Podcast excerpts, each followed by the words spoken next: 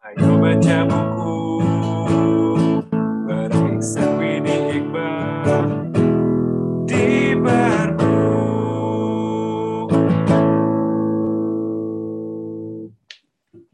Halo, halo, halo. Halo. Halo. Selamat pagi, selamat siang, selamat sore, selamat malam teman-teman semua. Balik lagi nih sama podcast Bas Barbuk Wih, dengan Yes. kita bertiga. Ada saya Iqbal di sini absen dulu nih. Saya Widi. dan saya Iksan. Kita kembali lagi bersama podcast Bas Barbuk di episode ke 10. Sepuluh. Mantap. Udah 10 Double aja digit. nggak sih? Double digit. Double digit. Ya, udah 10 aja. Wih, mantap. Kalau udah double digit nih, udah bisa mengekspek bonus nih harusnya. nih. Aduh. Udah chief ya. Udah chip dong ya. Kalau growth double digit udah chip nih harusnya chip. Kalau main bola udah jago nih nomor 10 kan. lebih jago Kasih ya. nomor berarti ya. 10. Nah, udah jago belum nih ya kan? Udah jago belum Pak dari episode 1 Pak? Nah, itu Itu biar teman-teman lah yang nilai lah ya. Berbuker semua. Iya. nih. Iya, iya betul betul. biar Dan mungkin kalau mau menilai jawab langsung deh. didengerin lagi episode pertama. Nah, dibandingin Boleh. sama yang Terus dibandingin kali ya. Gimana nih kira-kira nih? Oke atau enggak nih sekarang nih ya? Iya, iya. Jadi kita di episode kemarin di 9 Yes. itu udah ngebahas cara-cara kita baca buku ya. Ya, Witsan betul, ya? Betul. betul sekali. Ada Special yang episode. suka baca di Kindle, ada yang suka Hmm. baca hardbook, ada yang suka beli buku baru, sama ada yang suka beli used books ya. Yes, Ya. betul. Betul Apa pun pilihannya terserah ya, yang penting eh, kita bisa mengambil ilmu-ilmu atau saripati dari buku tersebut ya. Setuju. Betul, betul. Yang penting Asalkan sesuai lah ya. tujuan membacanya tercapai ya. Mm-mm. Yap, yap, yap. Nah, kalau di episode baru ini nih, di episode 10 kita punya apa nih, Om Widi nih? Nah, gimana Om? Oke. Gimana Om? Gini loh Dik. Dik. Kayak mau ngasih petuah gitu kan? Gini nih, Iya. Pak D, Pak D banget Pak kan. D. Oke. Di episode 10 ini kita balik lagi ke format seperti biasa ya. Kita akan deep Ya. dive sama satu buku eh, full dalam satu episode ini dan di episode ini gue akan share yang genre-nya psikologi. Oke. Jadi buku ini akan membahas tentang orang yang canggung gitu ya. Mungkin sebelum gua Hmm. sebut bukunya, gue mau ngobrol dulu nih, nanya-nanya dulu nih sama Boleh nih, Iqbal sama boleh Iksan nih. Boleh, boleh, Kalian boleh. nih secara umum ya. Zaman-zaman sekolah kemarin nih, dan Iya. mungkin Iksan yang sekarang masih kuliah gitu ya. Yoi, masih proses. Kalian merasa kalian canggung atau eh, mudah bergaul? Mungkin dari Iksan dulu kali ya yang nih masih gue sebagai yang masih melaksanakan nih, masih berlangsung. masih fresh, Masih freshman ya? Kan, yoi, masih freshman. fresh. Ini canggung ngasih AWK gitu ya berarti ya Pak ya? AWK AWK Awkward ya, iya, iya, awkward iya, iya. gitu kan. Awkward ya, ya. ya. Ah, sekarang sih nggak bisa dibilang AWK atau enggak ya Pak, soalnya kan nggak ada tatap muka nih kan. Kalau kuliah, Hmm, Ah, kudu online-online Benar-benar gitu beda kan. ya. Heeh. Yes, yes. Cuman pengalaman AWK nih ya, gue tuh dulu waktu Hmm. SMP tuh orangnya AWK banget sih asli. Mungkin karena Hmm. gue nggak nggak banyak ngobrol sama orang kan, gue tuh lebih ke arah gamer kan, main-main Hmm. Pokemon lah zaman dulu lah, Nintendo DS gitu. Di kelas juga gue gambar-gambar. Jadi ketika gue ngomong sama orang tuh kadang gue manage eye contact aja susah banget pak, asli. Hmm, Gue oke. tuh mau ngomong tuh pasti matanya ke arah sana, ke arah sana dan misalkan gue lagi di kasir nih, lagi di supermarket nih, Hmm, hmm. gue suka takut salah gitu ngomong sama sama mbak kasir tuh gue kayak aduh ini gue kayaknya ini gue bener gak ya asli itu bener itu Ada kayak panik kecilnya gitu ya, yang Mm, kayak bener. gue mau ngomong apa nih? Ah, ah, sebuah insecure gitu kan nervous lah ya, nervous. Nervous, ah, ah. Ya, ya, ya, ya. gitu ya, ya. pak Kalau Iqbal gimana, Bal? Ba- Bapak kayaknya gaul ya kalau Bapak ya. iya nih pak kelihatannya jauh nih pak ya, dari dulu pak Auranya anak band kan. Gaul, Auranya kagak lah yang gaul tuh Widi dulu zaman SMP kan kita se SMP bareng. iya Widi ini nih anak ini kan anak graffiti ya kayaknya nih. Ya. Vandalisme dong. Vandalisme. Vandalisme dong saya gak dong. Jangan lah ya. Kalau ada yang dengerin jangan lah. Nggak baik. boleh gitu. nggak nggak boleh dicontoh itu ya berbukersnya Ya bener sih gue dulu zaman SMP SMA suka main musik gitu ya. Hmm. Cuma kalau secara pribadi sih entah kenapa gue lebih seneng sendiri gitu with Sun gitu. Hmm. Mungkin dari sisi kepribadian bisa dibilang gue introvert kali ya. Mm-mm. Jadi sebenarnya gue kalau di Hmm. keramaian gue nggak terlalu nyaman gitu ya. Gue lebih nyaman di keramaian yang group of people-nya tuh mungkin lebih kecil gitu kayak berempat, berlima gitu. Hmm, Dengan hmm, hmm. teman-teman yang terdekat aja gitu. Ah. Kalau di keramaian tuh gue justru cenderung Kuring ya. mulai ada awkward-nya gitu. Eh, Kayak Hmm, itu udah men- menyedot energi gue banyak gitu Mm-mm. berada dalam keramaian gitu. I see, Tapi I kan see. lu harus adjust situasi gitu kan ya. Mau nggak mau harus jadi ambivert kali ya. Ah, Kalau situasi kayak gitu. Menyesuaikan lah sekarang ya. ambivert ya. Menyesuaikan Pak. Hmm. Kayak si kodok kan hidup di dua alam ya. Mantap. Bisa beradaptasi. kodok besar, tuh ya. kodok kecil nih. Nah belum yang kalau tidak belum tahu boleh refer ke episode sebelumnya. Yoi. iya kita promosi kalian jualan deh Mm-mm. Promosi mulu. promosi terus. Iya iya iya. iya. Lanjut lanjut lanjut. Oke. Oke oke. Eh, mungkin kalau gue juga boleh share sedikit ya. Kalau gue mungkin tipikalnya eh, awkward yang eh, nggak baca nonverbal cues gitu atau Hmm. sinyal-sinyal nonverbal gitu. Gue tipikal orang yang kayak eh, apa yang diomong aja itu yang gue tangkap kayak gitu. Padahal kalau refer ke suatu riset gitu ya ada Hmm. yang bilang kalau 70 sampai 90% komunikasi itu sebenarnya adalah eh, secara nonverbal gitu, baik dari gestur badan, Hmm. dari ekspresi muka yang kayak gitu-gitu. Besar juga ya. Ini kalau Widi ditanya pacarnya apa namanya? Kamu marah nggak sih? Enggak kok. Iya. Padahal diem aja. Signal. Padahal Oh, pundung. enggak, Tapi- ya nggak Kayak apa-apa gitu dong. Oh. Tapi verbalnya kan ngomongnya enggak kan? Nggak apa-apa Iya, iya, gitu iya. kan. Terus ngomongnya udah bete gitu ya. Bener-bener. Padahal Iya lagi. dikacangin kan. Iya. Padahal kok irit gitu jawabnya. Kok irit? Iya, Kok Esia Hidayah? hidayah, iya. Nggak apa-apa. Balesnya Oka doang. Gue emang juga tipikalnya awkward yang ke arah sana sih. Jadi Hmm.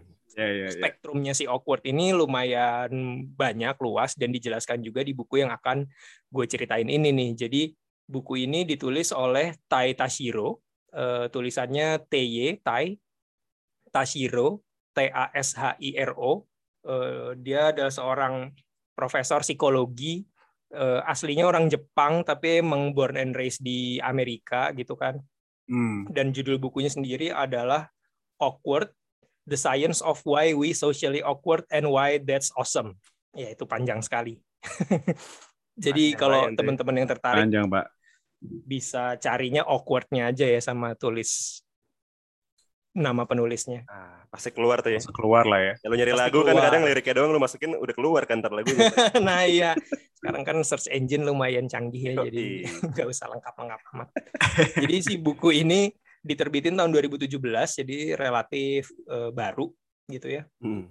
dan buku ini juga cocok buat kita yang tadi nih spektrumnya dari yang emang awkwardnya awkward banget sampai yang kayak mungkin nggak segitunya tapi juga ada degree of awkwardness-nya terus juga eh, cocok juga buat orang yang mungkin punya anak yang ada bakat canggung gitu jadi dijelasin cukup detail kayak tadi misalkan ceritanya Iksan eh, apa nggak berani ngelihat orang gitu ya. Kalau ngomong dijelasin nih di buku ini caranya orang tuanya si penulis untuk ngasih tahu ke si penulis bahwa kayak oke kamu mau ketemu orang sa- caranya gimana? Tiga langkah. Pertama apa? Pertama apa? Gitu. Jadi kayak eh, lumayan guiding sih Ah. bukunya. Berarti dia awkward guy juga dong? Si iya penulisnya. betul. Betul. Jadi si penulisnya juga emang dia eh, menuliskan di situ sebagai orang yang awkward gitu ya. Dia tujuannya menulis buku ini adalah supaya semua orang awkward baik dari sisi si orang awkwardnya sendiri maupun yang enggak itu mereka bisa saling memahami lah gitu Hmm. Ah, dia iya, bertujuan iya, iya. menjembatani karena kadang orang awkward itu kan dia nggak tahu dirinya itu nggak fit in dalam eh, setting sosial gitu ya Hmm. tapi kadang juga dari sisi orang yang tidak awkward melihatnya kayak ya emang ini orang aneh aja jadi dia juga defensif gitu ya secara naluri nah itu dicoba dijembatani di buku ini Wih, gitu Keren ya. openingnya tuh? Openingnya bagus ini bukunya. Jadi dia membagi buku ini menjadi uh, tiga part. Part pertama hmm. itu dia lebih ke ngejelasin apa sih artinya menjadi canggung atau awkward dan gimana yeah. caranya tuh supaya orang itu bisa uh, menavigasi dirinya dalam situasi sosial kayak gitu. Hmm. Okay. Nah, part kedua itu ngebahas lebih ke oke okay, sekarang kan era modern ya karena buku ini juga ditulis tahun 2017 gitu kan. Iya. Yeah. Yeah. Lebih ada risiko-risiko untuk kayak uh, orang awkward lebih sulit menavigasi dirinya gitu dan beradaptasi sama situasi sosial. Jadi dijelasin gimana cara hmm. kita bisa adaptasi.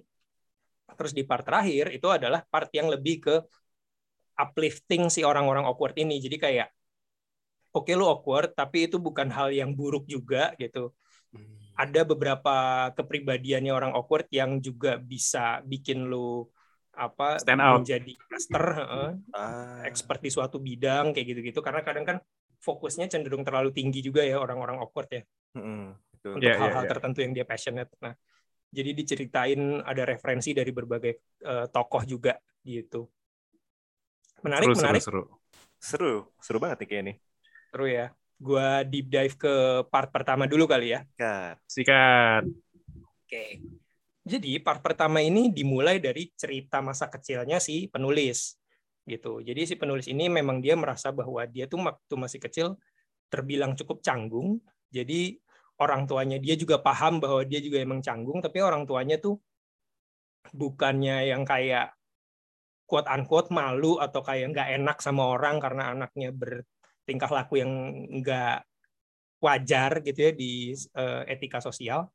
Orang tuanya tuh malah secara sistematis ngasih step by step ke anaknya gitu. Jadi hmm. kayak contoh misalkan uh, orang tuanya mau ketemu temennya gitu mau bertamu hmm. anaknya nih diajarin dulu nih oke okay, lu mau nyapa orang nih lu mau nyapa temen-temen uh, mama atau papa gitu apa tiga langkahnya yang tadi udah diajarin. Di, oh keren dong, di brief dulu sama ortunya ya. Di, dikasih step by step yang uh, mudah diingat, jadi sifatnya hmm. sistematis. Jadi orang yang memang pada dasarnya canggung itu akan gampang ingetnya karena kayak polanya udah dijelasin, dijembrengin sama dia. Mantap. Gitu. Jadi pertama hmm. adalah lihat mata orang yang berinteraksi, hmm. jangan ngelihat ke sepatu, terus jabat tangan dengan layak dengan proper gitu ya jangan terlalu keras jangan terlalu lemes hmm. terus habis itu nyapa gitu jadi kayak tiga langkah ingat tiga langkah ini kayak gitu hmm. senyum sama salam lah ya tiga s ya kalau dulu di yeah. sekolah kan, gitu kan. lagi langsung senyum sama salam terus masuk kan senyum sama salam bener sih kayak kalau di ospek kan iya benar benar benar itu tiga langkah pertama yang gampang diingat gitu kan. Jadi kalau udah terbiasa bisa dilanjutin sama prosedur selanjutnya. Prosedur selanjutnya adalah apa? E, jangan ngelihat orang terus-terusan tatap matanya. Lihat tempat lain setiap 8 sampai 12 detik gitu. Kalau tadi kan si Iksan sempat sebut ya oh kayak, gitu ya. E -e, jadi kalau lu memandang orang terlalu dalam itu hmm. jatuhnya lu kayak terlalu tense gitu. Tapi kalau misalkan lu break eye contact sesekali itu lu kayak ngasih ruang ke dia untuk yang kayak mencerna atau kayak uh, ngasih jeda lah gitu. Ah ya ya ya. Jelasin sampai seprosedural itu gitu. Oke, lu kalau ketemu orang jangan eye contact terus, break eye contact setiap 8 sampai 12 detik. Hmm. Setelah lu break eye contact dan segala macam uh, sambil random order gitu, lu tanya kabar orang itu Habis itu setelah lu tanya kabarnya, lu follow up question. Kalau dia lagi merasa buruk, kenapa? Kalau dia merasa baik, kenapa? Gitu. Jadi cukup detail, cukup detail dan bisa lu praktekin juga ke diri lu sendiri atau bahkan mungkin ponakan atau anak lu gitu kalau ada kecenderungan awkward. Jadi Good bisa tips. kabelnya ini enak ya. Maksudnya udah detail gitu kan. Bener, bener, bener. Terus habis itu juga di sini dikasih juga uh, list mengenai sinyal nonverbal apa yang hmm. bisa ditangkap uh, orang non canggung tapi orang canggung mungkin akan kayak yang nggak merhatiin gitu kayak contoh oh. misalkan ada studinya kalau lagi skenario online dating gitu hmm. yang dilihat pertama apa sih Berarti eh, dari hasil studi itu dibilang yang diperhatiin adalah giginya rapi dan bersih, tata bahasanya baik, bajunya bagus, gitu, layak lah, gitu. Kalau interview kerja, settingnya adalah kemampuan komunikasinya eh, baik, terus habis itu kooperatif, terus eh, kepribadiannya kayak positif, gitu. Hmm. Hmm. Jadi di sini dikasih gambaran kayak kalau lu misalkan eh, apa pengen bergaul sama orang nih, interaksi lah ya. Itu lu menunjukkan traits-traits tadi itu lu cenderung akan lebih eh, diterima nih sama orang yang non canggung kayak gitu. Ah, I see. Fake it till you make it dong. Betul, fake it till you make it karena kan balik-baliknya lagi eh, di, dan ditulisin juga di buku ini bahwa sebenarnya eh, memang dia pengen orang awkward itu punya kesempatan yang sama dalam berkarir maupun bergaul. Hmm. Tapi juga dia nggak pengen bikin excuse bahwa kayak ya karena orang ini memang canggung ya pembawaannya kayak gini enggak dia pengen orang canggung juga beradaptasi gitu karena Hmm. eh, tatanan sosial itu juga penulisnya percaya ada dan diterapkan untuk maksud yang positif juga gitu. Dia percaya Paham, paham, norma paham. norma tuh buat positif lah ya. Ya, betul. Kayak harus betul. follow norma itu ya.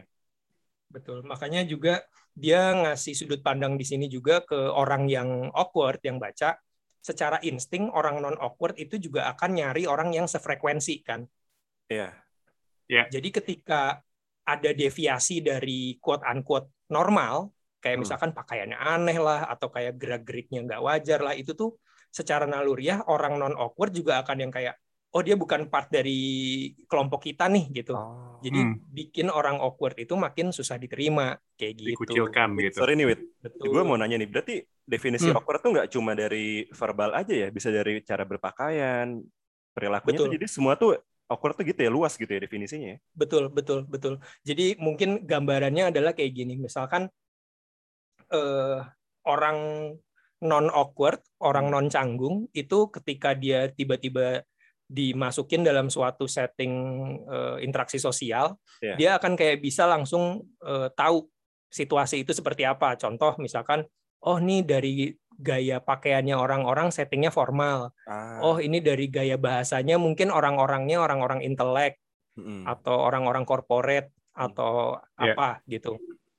Tapi kalau orang canggung, orang non non awkward, mereka akan kayak yang terlalu mereka sudut pandangnya tuh eh, spotlight gitu. Jadi mereka nggak nangkep nih small cues kayak gitu. Jadi mereka akan kayak yang oh orang eh, tempat ini rame gitu. Oh eh, bangunannya bagus ya. Oh ini bangunan bagus ini gayanya gaya apa yang kayak gitu. Jadi kayak malah Hmm. distracted ke hal lain yang terlalu detail tapi justru malah nggak dapet gambaran besarnya settingnya tuh seperti apa jadi mereka bikin eh, kemampuannya untuk bersosialisasi jadi kayak eh, nggak tepat kayak gitu I see. makanya ngaruhnya ke apa ngaruhnya bisa ke baju yang dia pilih jadi nyeleneh atau kayak bahasa yang dia pilih jadi kayak nggak nyambung kayak gitu kan karena kadang kan sesederhana misalkan kita ngobrol sama lingkungan dosen atau yang intelek atau sama bisnismen atau sama orang korporat itu kan gaya bahasanya juga Ya, bisa ya. beda-beda ya Betul betul betul. gitu. Jadi kalau ke-. Kawinan Ya. pakai kaos doang awkward dong ya. kecuali kecuali mungkin kawinannya kawinan edgy ya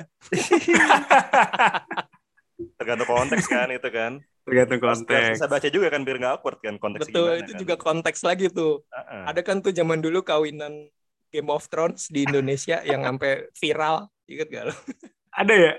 Aduh, ini. Ada, oh iya iya iya iya. media. iya. Indo ya. Di sosmed viral iya iya tahu tahu tahu. masuk Kocak media tuh. luar negeri Nggak soalnya teman kita kayaknya dulu ada deh yang ke kawinan pakai kaos gitu terus foto gitu sama oh iya sama yang kawin. yang lainnya batik ini kaos. Jeans lagi jangan-jangan. salah satu Si rapi contoh. kan. Si rapi banget tuh kan. jadi mungkin ada juga kondisi di mana orang awkward itu eh, mencoba me- bergaul atau berdandan atau menampakkan diri seperti eh, orang-orang yang socially fluent gitu atau Hmm. secara sosial eh, gaul lah unquote. Tapi malah di setting yang sebenarnya harusnya orang-orang pada formal gitu kan jadi salah lagi kan. Mm-mm. Nah, yang Hmm. kayak gitu-gitu itu juga masuk juga tuh ya, di ya? degree-nya orang awkward sih. Ah. Ah, oke oke. Cocok dong baca buku si awkward ini ya. Heeh, buat temen Cocok- lu tuh ya yang banget. kekawinan tuh boleh banget tuh baca tuh ntar ya. Ntar, ntar gue kadoin dah kalau gitu deh.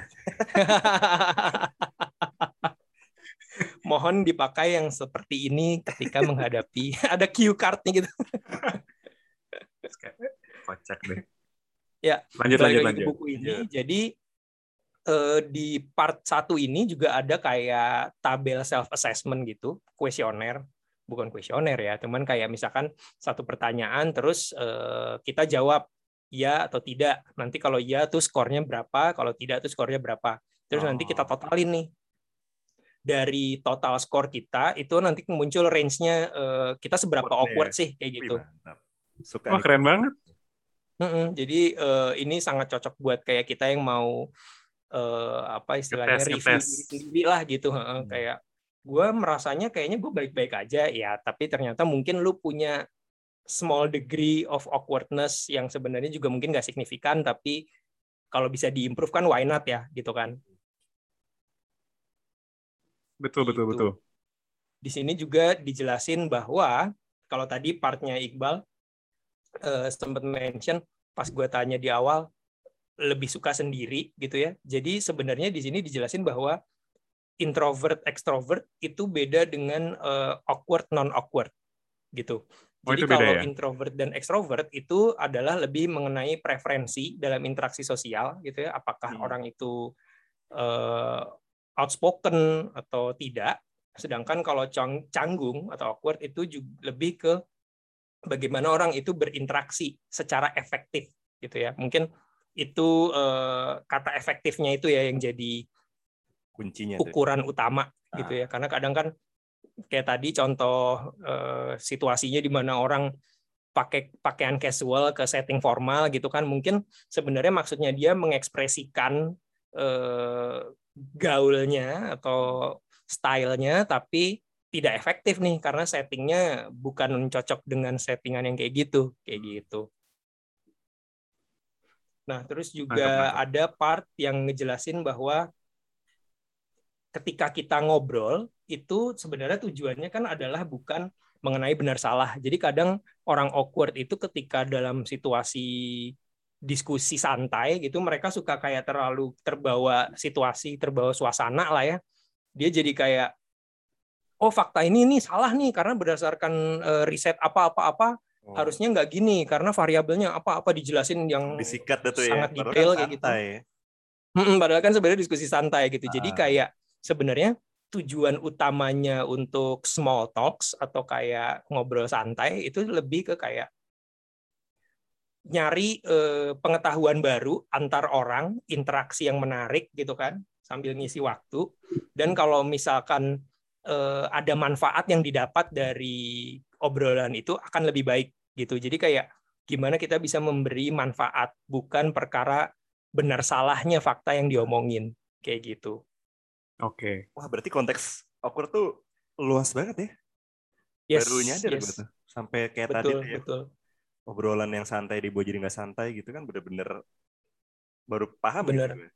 Benar, benar, benar. Jadi bukan berarti juga apa namanya kita harus membiarkan kayak oh kalau omongan sebenarnya salah tapi karena kita pengen disetujui agreeable jadi kita kayak yang oh iya iya iya nggak harus kayak gitu juga tapi kayak yang Hmm, misalkan eh, ada orang ngomong suatu fakta yang salah terus Ya. kita kayak oh sebenarnya nggak gitu tapi terus dia cukup konsisten si orang eh, lawan bicara kita tentang fakta yang dia percaya oh ya udah gitu loh jadi kita kayak nggak usah kayak ngotot Yain aja gitu. ini ya. tuh yang bener kayak gini kayak gitu itu tendensi kecenderungan canggung yang kadang orang canggung nggak sadar Ah. gitu Kalau baca bukunya si Dale Carnegie, itu kita Hmm. harus fokus kepada self interestnya orang atau lawan bicara kita juga kali ya. Hmm. betul Jangan betul Kayak lu mikirin diri lu sendiri doang gitu kan.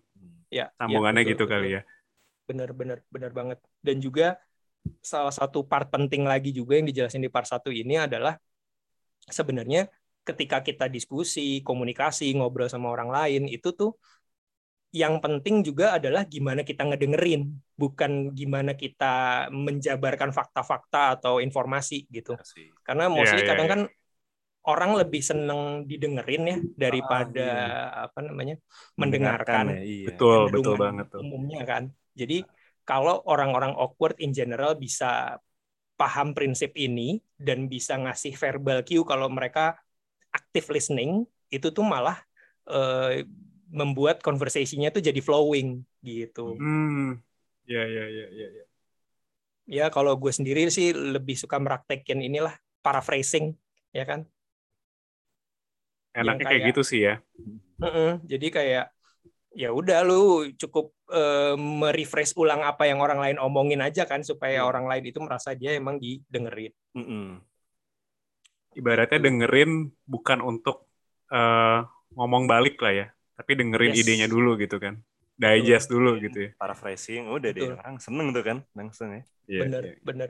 Terapresiasi. Jadi itu eh, di part satu ini kita lumayan dibekalin nih untuk kayak oke first impression tuh lu harus ngapain sih supaya lu lebih diterima karena kadang kan yang ngaruh di situ ya eh, gimana lu bisa make first impression 10 detik pertama Nah, ketika ketemu Betul, orang betul. baru. kan bete juga ya kalau orangnya bebel gitu kan mager ya jadinya ya. Nah iya jadi lu akan Lihat kayak yang oh oke Ya malah sih. terus lu akan minggir kan. iya. Cabut dah udah. Bener bener bener.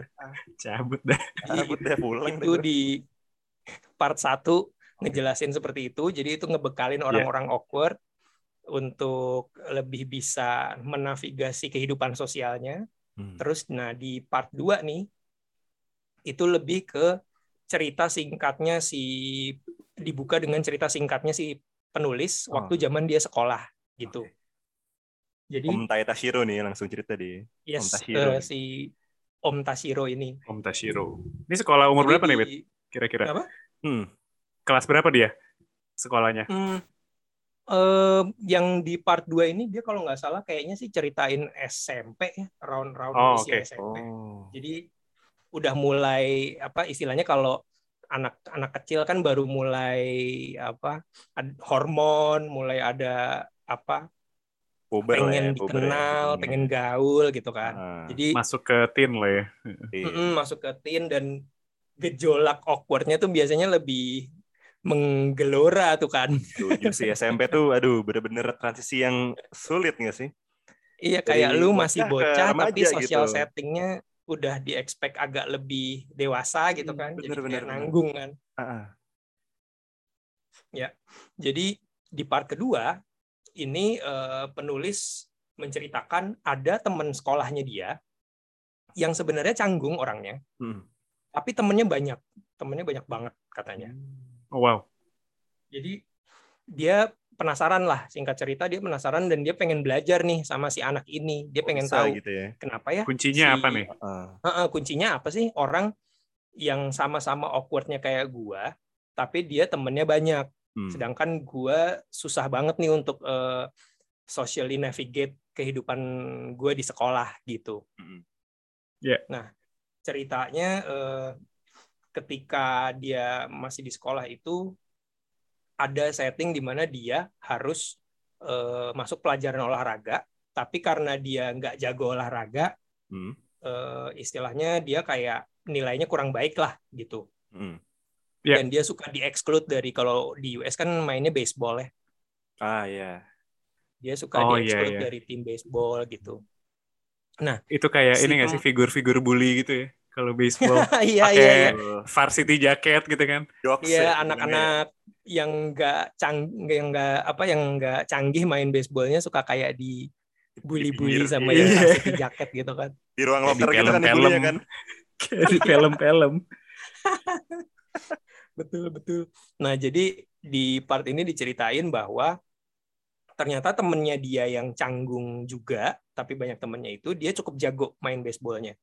Tapi dia bukannya jadi kayak karena main jagonya, eh main baseball jago terus jadi terkenal gitu, terus jadi Hmm. banyak temen, nggak kayak gitu.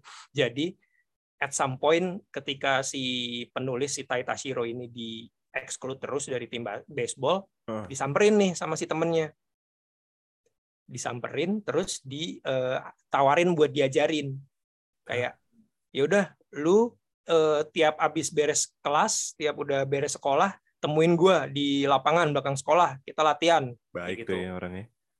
Baik tuh dia. Jadi dia mau extra mile nyamperin, dia yang nyamperin tanpa diminta, dia yang ngajarin dan Hmm. ngajarinnya pun juga kayak yang nggak selewat sebentar doang gitu, bisa sampai sore gitu. Niat gitu Niat ya. lah ya. Heeh. Niat, heeh. Jadi dari situ si penulis belajar bahwa walaupun misalkan eh, lu canggung banget nih, nggak secara normal diterima oleh orang non awkward, Mm. tapi ketika lu bisa memberi value atau kayak menunjukkan genuine lu ke orang lain di saat orang lagi down-nya banget, itu tuh lu akan sangat diterima banget sama orang non awkward kayak gitu. Oh, oke oke oke. Jadi lu harus bisa eh, hadir ketika seseorang itu lagi down. Jadi ketika dia udah nggak down lagi, dia masih akan tetap nginget lu gitu loh, dan dia akan selalu welcoming lu sebagai circle-nya dia, gitu. Kayak Jadi kalau susah dia datang gitu ya. Nemenin Mm-mm. gitu kan. Betul, betul, betul. Jadi eh, mungkin ini juga bisa jadi acuan buat teman-teman yang eh, ada awkwardness-nya kayak kalau kita emang genuine dan bisa helpful ke orang lain saat mereka lagi down itu juga bisa membantu lah memberi kita peluang untuk kayak lebih pandai bersosialisasi dan diterima eh, lingkungan sosial kayak gitu. Dan juga eh, mungkin ini ngaruh juga sama apa namanya? Dia jelasin ada suatu nilai dasar yang harus dijadiin acuan gitu ya. Kalau misalkan kita orang canggung bergaul sama orang non canggung, Hmm. karena kan ini kan yang kayak tadi teori itu kan masuknya ke teori loyalty ya kalau kita refer ke buku Righteous Mind nih episode episode kemarin Silakan didengarkan. ini baru buku Silahkan didengarkan. tuh, langsung aja dicek. Jadi ini nyambung sama value yang ditulisin si penulis nih. Kalau si penulis dia refernya eh, sebagai eh, manner dasar yang harus diikuti. Antara lain adalah eh, tidak menyakiti, adil, mendukung teman atau suportif, menghormati otoritas dan eh, tidak jorok gitu. Jadi di sini kan kalau dari buku Righteous Mind kan nilai dasar moralnya fairness, authority, loyal, eh, care, care harm sama eh, kesucian ya, Hmm. holy. Jadi kayak emang sebenarnya teori nilai moral dasar ini tuh kurang lebih bisa jadi acuan utama lah gitu untuk kita ya, ya, navigate social life. Whether lu orang awkward, whether lu orang non awkward, tetap Betul. inilah ya. Tetap Betul, berlaku betul ya. banget. Betul banget. Gitu. Dan eh, part ketiganya mungkin akan ngomongin ke bahwa nggak selamanya nih nilai-nilai eh sorry apa karakter orang awkward itu menjadi hal yang buruk gitu karena kalau tadi gue sempat mention kan kalau orang awkward itu cenderung sudut pandangnya spotlight gitu ya Ya. jadi dia terlalu Pusat dalam dalam sesuatu yang menurut dia menarik Hmm. yang kadang orang non awkward itu nggak lihat detail-detail itu kayak gitu. Jadi ketika orang awkward ini udah punya ketertarikan, kemampuan mereka untuk mastering the skill itu biasanya jauh lebih tinggi karena fokusnya tajam banget kayak Hmm. gitu. Cuman juga itu ada downside-nya gitu. Downside-nya adalah ketika kita sebagai orang awkward, orang canggung merasa growth pembelajarannya itu nggak begitu dalam, kita juga lebih cenderung eh, bosen, mudah bosan gitu. Nah, Oh. mungkin itu yang lebih harus diantisipasi kayak gitu. Hmm.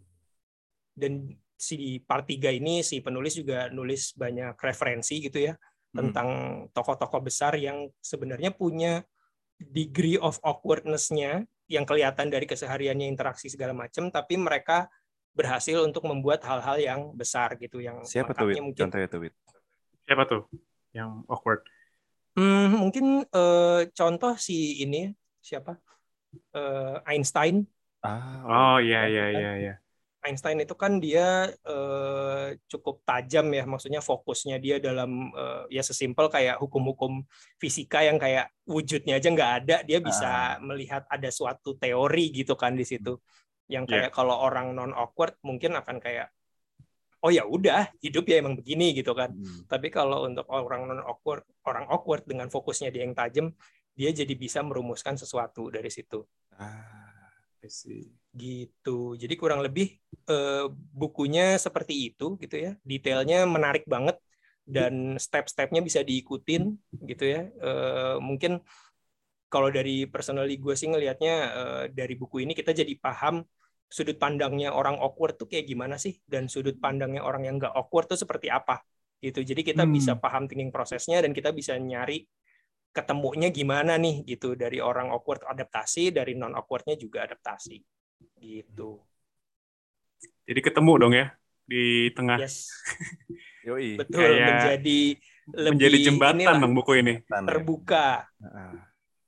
Bagus banget sih. Jadi kalau punya buku itu tuh kayak semacam punya guidebook lah ya, atau Yes. handbook untuk uh, berinteraksi. Karena kan kita makhluk sosial kali ya. Hmm, Jadi Betul, penting juga betul. sih punya uh, how to atau know how cara bersosialisasi gitu ya. Setuju sih. Benar-benar dan di, di sini juga dijelasin juga kayak kalau kita nih misalkan eh, lu bahkan role-nya as a parent gitu ya. Hmm. Dijelasin juga kalau misalkan eh, sebagai orang tua gitu, lu nggak boleh nunjukin kayak oh lu kayak segen nih gara-gara kelak eh, habitnya anak gua kayak gini gitu ke orang lain karena ketika lu kayak menunjukkan hal-hal kayak gitu, anak lu juga jadi makin nggak mau berinteraksi karena dia sense oh orang tua gue malu sama gue dan sebagainya kayak gitu. Jadi kayak buat belajar tuh eh, bagus banget.